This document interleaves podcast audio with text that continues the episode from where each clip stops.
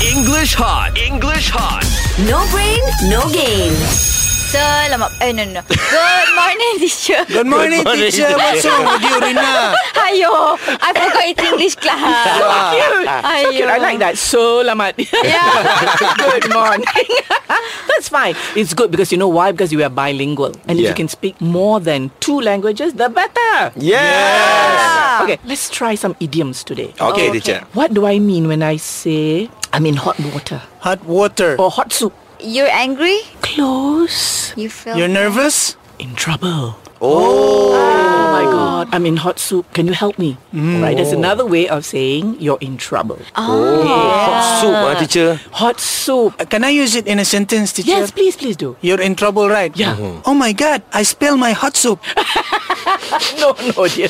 That is literally this one. No, this one is Oh, not okay. real hot water or hot soup. It's just a saying to say I'm in trouble. Oh, Instead of saying I'm in Ih, trouble, masuk ke main-main. no. you just say, "Oh, I'm in hot soup because I lied Because. to my wife." teacher, why are you looking at Fizzy? Yang tipu bini kau bukan aku.